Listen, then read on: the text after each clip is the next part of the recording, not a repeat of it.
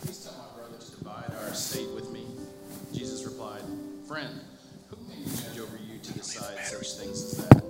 Then he said, Beware, guard against every kind of greed. Life is not measured by how own.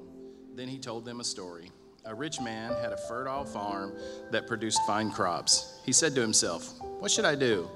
I don't have room for all my crops. Then he said, I know. I'll tear down my barns and build bigger ones. Then I'll have room enough to store all my wheat and other goods.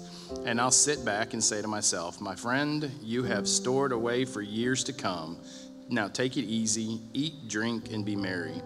But God said to him, You fool, you will die this very night. Then who will get everything you worked for? Yes, a person is a fool to store up earthly wealth but not have a rich relationship with God. Then, turning to his disciples, he said, That is why I tell you not to worry about everyday life, whether you have enough food to eat or enough clothes to wear. For life is more than food, and your body more than clothing. Look at the ravens. They don't plant or harvest or store food in barns, for God feeds them. You are far more valuable to him than any birds. Can all your worries add a single moment to your life?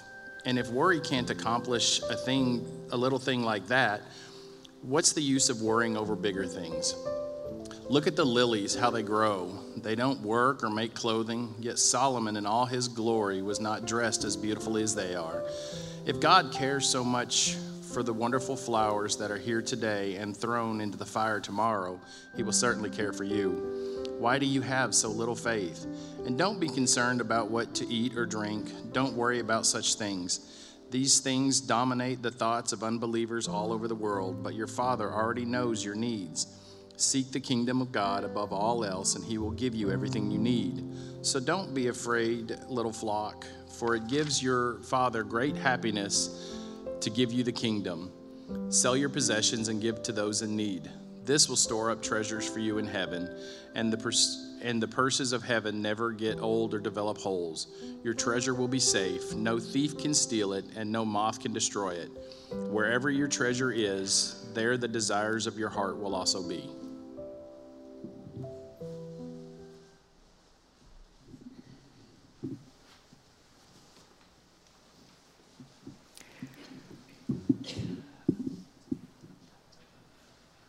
I'm a J.R.R. Tolkien. I'm a J.R.R. Tolkien fan. And some of you have read the book, some of you have seen the movies. In the book and in the movie The Hobbit, the dwarfs had built an underground kingdom. They were professional miners and they had gathered gold in abundance it was hidden in their caves. Somewhere along the way, a terrible dragon came along and took over their gold, took over their cavern, and ruled for a generation. The story that you see in the movie is about Smaug. Now, Walter tried to get me to talk about Smaug instead of the, about Mammon, and I thought, most people in the crowd are not going to know who Smaug was. I'm just curious, how many of you know, if I'd said Smaug, you would have known who that was? Okay, half the crowd, maybe a little less than half. Why did I tell that? The, the, the reason is a part of the story that you may not have recognized in its importance is that when the dwarfs came back and took over their cavern and recovered the gold, they slowly found out that the dragon was not the greatest enemy in the cave. It was the gold. Because when they got the gold back, their personalities and their relationships began to change. Wealth and riches change people and not for the better. We need to understand that. This series on Mammon is a mean master is not about giving. It is about the danger of focusing on your possessions. And Aaron was right. churches get a bad reputation because they ask for money. Actually, we just encourage you to do what you ought to do with your money. Jesus had more to say in the New Testament about money than he did about heaven, than he did about prayer, than he did about just about anything else. And the reason that he did that is because your heart is connected. You've heard me say this before. Your heart is connected to your wallet. Where your treasure is, is where your heart will be also. Where your heart is, is will govern how you manage your possessions and your treasures. The key to this whole series is in this verse. No one can serve two masters, for either he will hate the one and love the other, or, else he will be loyal to one and despise the other. You cannot serve God and mammon. Too many people have chosen to serve their possessions, to be owned by their possessions. Rather than possessing things, they have become a thing possessed by the things that they own. The, the things they own now owns them. Who are you serving? Do you worry about finances? Do you know that counselors say that the number one issue that married couples argue about is money?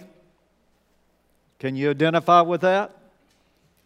Money issues are responsible for the breakup of far too many marriages, and far too many of us are serving mammon rather than, or at least in addition to, serving God. Now, what Jesus said is you really can't do both. You can't really serve God if mammon, that is wealth, possession, money, is your master. Is mammon your master? That's the first of the series because we need an attitude adjustment. By the way, in the passage today that Chris read, Chris, that I was tempted to title the sermon, You Need an Attitude Adjustment. Brenda was on the phone one day. I had called Joe Morrell, great friend of mine, pastor, senior pastor now at Flatwoods in Mountain View. I had called him, we discussed the seminar and other things. And a little bit later, the, the phone rang, and he had called Brenda instead of calling me. The thing is, he pocket dialed Brenda and didn't know that she was on the other end. She answered and said hello, and she heard Joe's voice. She's saying, Joe, Joe, Joe. Couldn't make him hear her. And so she realized, oh, he's having a meeting with somebody in his office. And about the time she realized what was going on, Joe said to the guy, Well, you just need an attitude adjustment. So Brenda called him back later and says, What do you mean I need an attitude adjustment? well, that's really in the story, Todd, of, the, of this rich fool uh, God called him a fool. I didn't, God did. But in the story of this rich fool, that's what Jesus was saying about him. You need an attitude adjustment. Sometimes we need an attitude adjustment because mammon has become our master. So, is, is mammon your master? I want to talk with you about three things.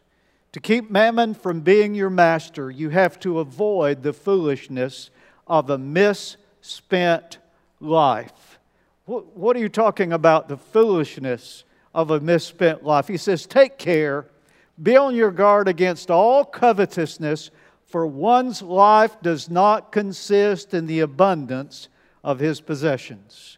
That is the attitude adjustment that I'm talking about. He said to them in the foolishness of a misspent life and how to avoid that. If you look at the guy, his focus was, was a foolish focus because he was focusing on his possessions and his wealth, and he was not thinking about things that were, that were important. He said, I, I will say to myself, You have plenty of grain laid up for many years. Take life easy. Eat, drink, and be merry. That is the attitude today. People deny the existence of God and they do not think about the future. Um, we, you've heard the saying, he who dies with the most toys wins. That is a terrible hedonistic attitude. The trouble is, we got to keep up with the Joneses. And Charlotte, I read somebody said this week, it's really hard to keep up with the Joneses when they keep buying things that I can't afford. He who dies with the most toys wins. If you have that attitude, number one, you'll always be in debt, never get out of debt. And then you will come to the end of life and find out that you've got barns full of stuff that you have no need for and people hold on to their stuff and can't move out of a house that's falling down around them. We have hoarders who you can't even get through their houses because of all the stuff that they're surrounded by, and they truly are owned by the stuff, by their possessions. Jesus said, One's life does not consist in the abundance of his possessions. I want you to notice the problem with that wrong focus, that foolish focus. There was no gratitude. Listen, everything we have has come from the hand of God. Eric, even the, the air that we breathe, we would have no air to breathe if it were not from God. Everything we eat, everything we possess, the job we have, the money we earn, it all it has all come from the hand of God, and we need to be careful that we don't become ungrateful. We need to express gratitude from God. He had no gratitude, he had no thought of others. There was no sharing or even selling. You say, I thought he was supposed to give it away. Proverbs 11 26, if I can find it in my notes, uh, says, People curse the one who hoards grain, but they pray God's blessing on the one who is willing to sell it. You remember in uh, Ebenezer Scrooge, the Christmas carol, that Ebenezer Scrooge refused to sell the grain he was holding. People tried to tell him, You're hurting the poor. It's a blessing when you're willing to sell your stuff to people who really need it instead of holding on to it selfishly just because you like to touch it and you like to see it. This guy, Charles, wouldn't even sell the grain that he had at a decent price because he wanted to keep it for himself. He said, What's mine is mine, and I'm going to keep it. Beware that you do not become possessed by your own possessions, because mammon is a mean and cruel master. The second thing about that misspent life, his future was insecure. But God said to him, Fool, this night your soul is required of you, and the things that you have prepared, whose will they be? Now, he had great plans. I'm going to build, I'm going to tear down my current barns because they're not big enough to handle my largesse. I'm going to tear down my barns and build bigger barns, and then I'm just going to celebrate for the rest of my life. By the way, he did celebrate for the rest of his life, but it was one day. It was one day. He left God out. He had no thoughts of his future. His future was insecure. I started to use, instead of talking about Smaug, Smaug? Is that how you pronounce it, Kelly? I don't know. I started to talk about the rich young ruler. Do you remember that there was a rich young man who came to Jesus. And Karen, the Bible says he came running up to Jesus. I think he ran up, uh, Cynthia, with a smile on his face. He said, I got this. He said, Good master, good teacher, what must I do to inherit eternal life? And I think he smiled. Kimmy had this in hand. Jesus said, What are the commandments saying? And he repeated, you know, obey your father and mother, don't lie, don't kill, don't said, I've kept those all my life. Jesus said, One thing you lack go and sell everything you have and give it to the poor, and then follow me. Laney, does that mean that you have to sell everything you have if you're going to follow Jesus? No, but I suggest you give it to Him, that you don't hold on to it that you are not governed by it. The thing is, Adam, he looked at the young man and he knew he had a problem. He saw his heart and he knew that he was serving mammon. And the same guy, Casey, that came running up to him with a smile on his face, the Bible says that he, disheartened by the saying, he went away sorrowful, for he had great possessions. He ran up to him, Jonathan but he walked away slow, very disappointed. No plans for the future. His possessions were more important to him than eternal life. What must I do to inherit eternal life? And he went away disappointed. Do you think it might be possible for someone to allow mammon to keep them out of heaven? That young man did. He went away sorrowful, spent the rest of his life that way. Listen, we're all going to die. All of us. Unless Jesus comes, catches us away. Be sure that you, and I have to throw this in too, and your children are prepared for eternity. Are you?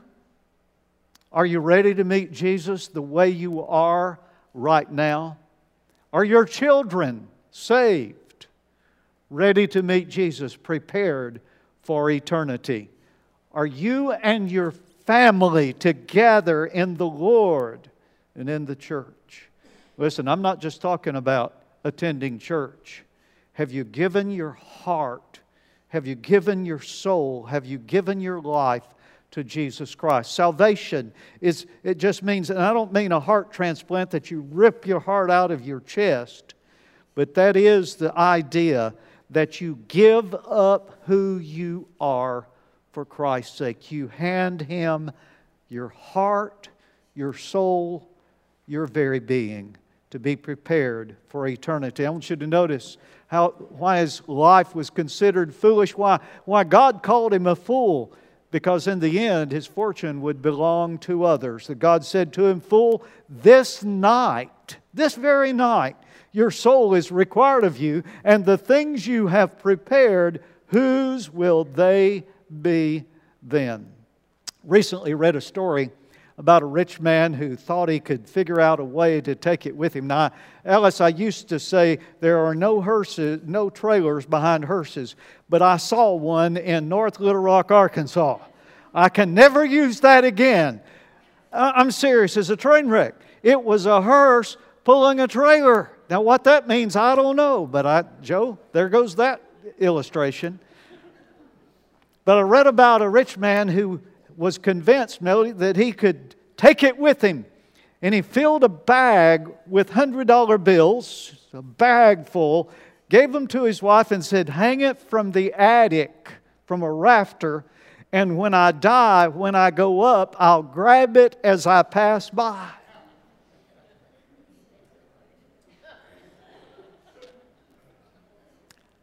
When he died, his wife climbed the stairs into the attic, and the bag was still there. And Tracy, she said, I knew I should have put it in the basement.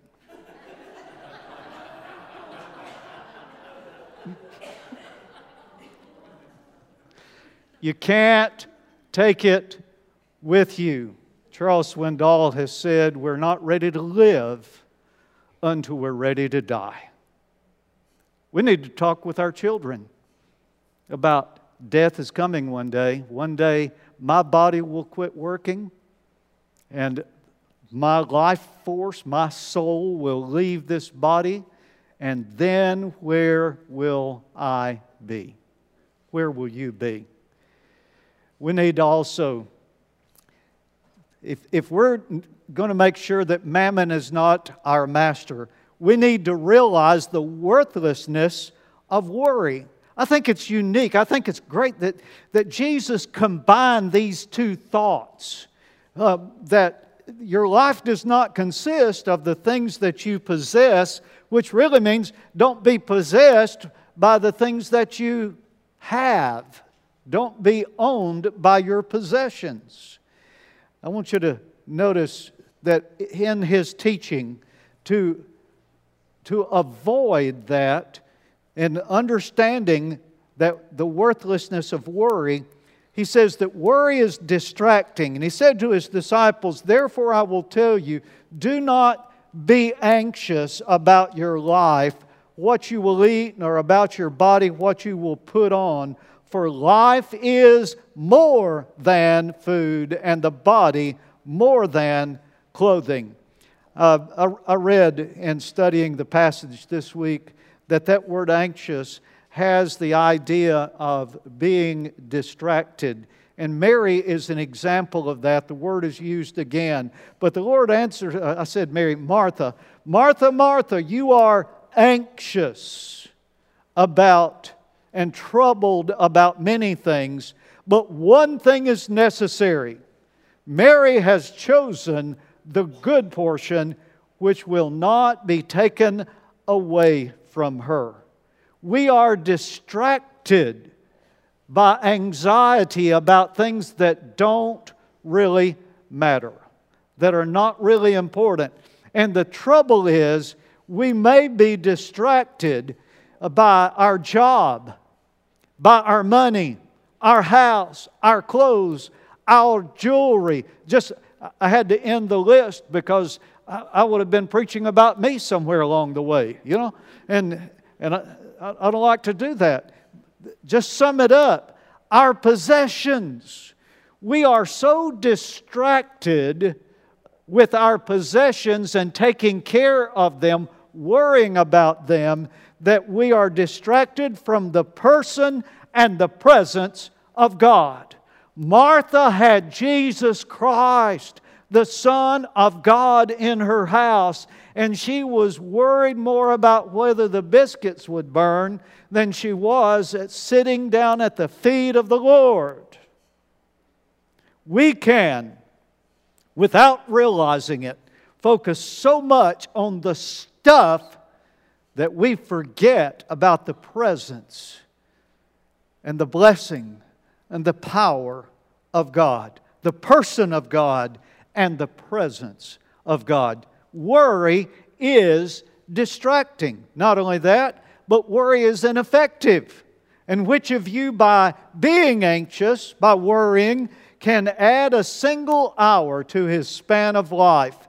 If then you are not able to do a small a thing as that, why are you anxious about the rest? I, I saw the cute video on Facebook. Try to avoid Facebook, but some of you won't let me. You keep tagging me.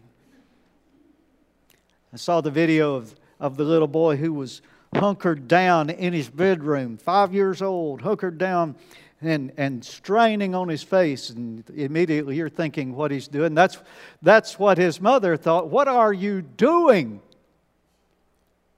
And he quit straining just long enough to say, I'm trying to grow. I'm trying to grow. Well, good luck with that. That's, that Dr. Phil would say, How's that working for you? I, Gail, I hate to keep picking on you, but I've strained real hard to get my hair to grow back. Say, how's that working for you? You, can add, you cannot add an inch to your stature. If I could, I'd be six foot five. I'm somewhat short of that, you might recognize. You cannot add even one minute to your life by worry. In fact, the truth is, you're probably subtracting days and hours and days and months and years from your life by worrying. Worrying is ineffective. Listen, it's okay to pray. Prayer works. But worry does not work. 1 Peter 5 7 says, Cast your anxiety on him because he cares for you.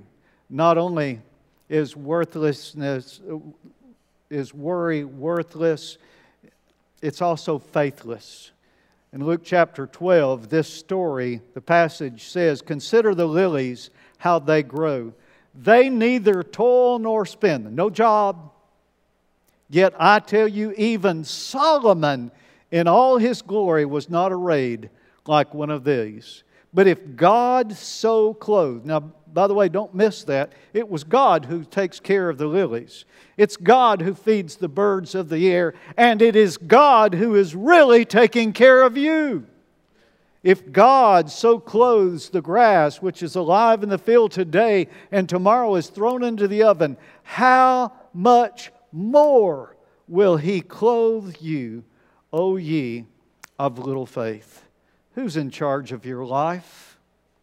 You know, I told you last week, I think it was last week, that there was a time that I gave my family to God. I talked about going to Africa and hearing about those missionaries who were killed there, and it really got me upset. Joe, one of the parts of the story I didn't tell you is that when I was praying about that, God said to me,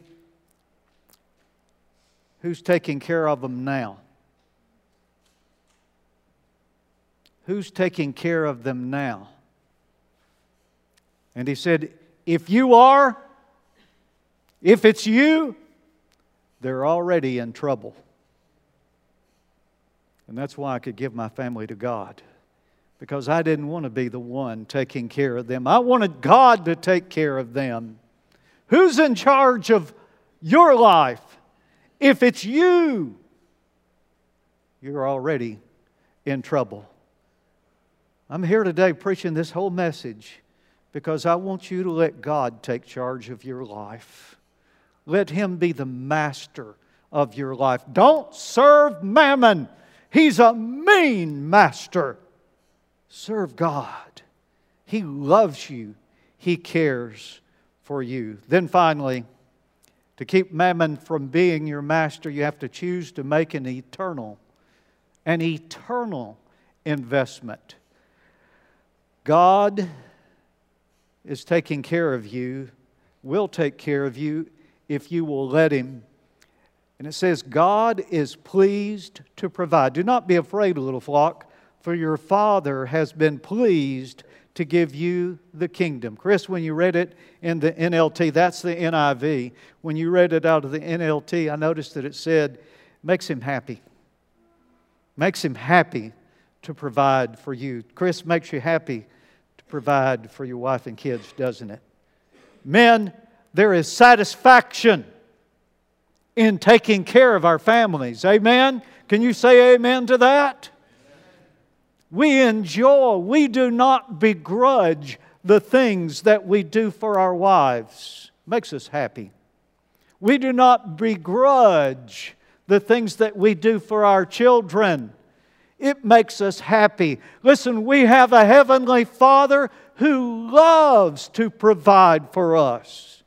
Don't ever forget that. Don't worry whether He's going to provide for you or not. He will because that is His good pleasure. He loves to provide. He knows what you need, and He loves it when you trust Him, and He loves providing for you. And so He tells us hold what you have loosely. You know, it says of Jesus, that he did not consider his Godhead to be something to grasp tightly. He said, he let it go.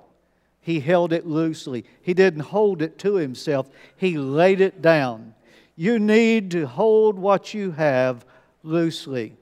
Sell your possessions and give to the needy. In everything I did, Paul said, I showed you that by this kind of hard work, we must be able to help the weak. Why do you work your job? Just so you can provide for yourself? I enjoyed being able to stand before you this morning and say, when we're talking about replacing the carpet and raising those funds, that's not all we're doing. We have an outreach to our community, and people in the church are giving toward that outreach. In fact, if I'm not mistaken, uh, we, we've got all we need to finish that project. That's a blessing from God. Why do we work our jobs? David, not just so we can provide for ourselves, but so we can help others. We need to hold on to our possessions loosely. I mean, if, Susan, if we don't do that, then it's too easy for them to own us. I can't let go of these souvenirs. I can't let go of that treadmill that I have not been on in six years. I can't let go of. Why not? Give it to somebody who needs it or sell it cheaply to someone who needs it. Hold your stuff loosely so you can be generous. You see, what you give to God, you keep. But what you hold on to, you lose. That's what Jesus said. Those who love their life in this world will lose it. Those who care nothing for their life in this world will keep it for eternity. Instead, invest in the eternal. Sell your position, your possessions and give to the poor. Provide your, for yourselves purses for yourselves that will not wear out, a treasure in heaven that will never fail, where no thief comes near and no moth destroys. You can't take it with you, but you can send it ahead by investing in God's eternal kingdom. You see, this world and everything in it is temporary. Only a fool keeps all of his investments here, all of them here. Instead, make eternal investments, invest in God's kingdom. And then finally, the choice of an eternal investment give your heart to God. He said, For where your treasure is, there your heart will be also. Aaron said it. He didn't know it was going to be in my sermon, but there it is. Some say that the church just wants your money. No, we want more than that. God wants your soul, He wants your heart. We represent Him. We want what He wants. We want you to be saved.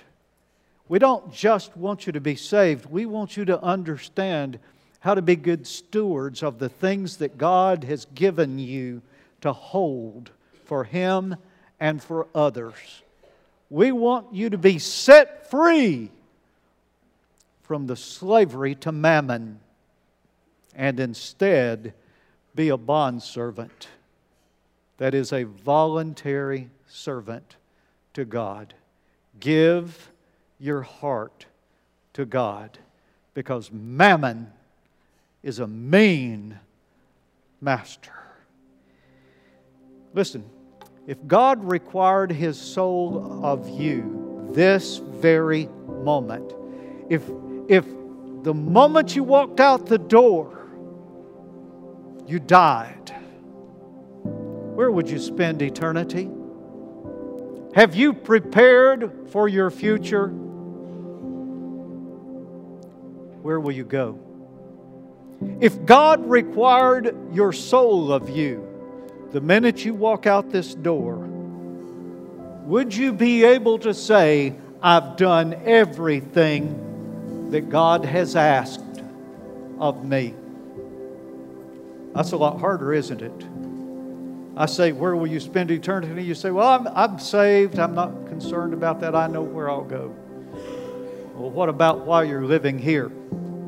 Have you done everything that God has asked of you? And if you knew, listen to me, if you knew that the second you stepped out the church door, you would be called away in death, what would you wish you had done at the end of this service? What would you wish that you had taken care of that God has wanted you to do that you have not done? I'm not saying you're going to die immediately, but friend, you are going to die. And you are going to stand before God. Who have you served? And who are you serving now? What do you need to take care of? I want us to stand together. I want you to bow your heads for prayer. Father, I pray that you would move by your Spirit and you would speak to hearts in a powerful, convicting way. If there is someone here who is lost, break their hearts, break their stubborn will, that they will come to you for salvation. If there is someone here who needs to be baptized, Lord, I know there are. And I pray that you would break their will, that they would realize that they are going to be accountable for you to you for what they've done, what they're refusing to do. And I pray that they would give in today, that they would come. And Lord, I pray for the ones here today who are serving mammon. They know that mammon is a mean master because they're living in that misery. And I pray today that they would come to you and find freedom by surrendering their whole life to you. I pray for those decisions in our church right now.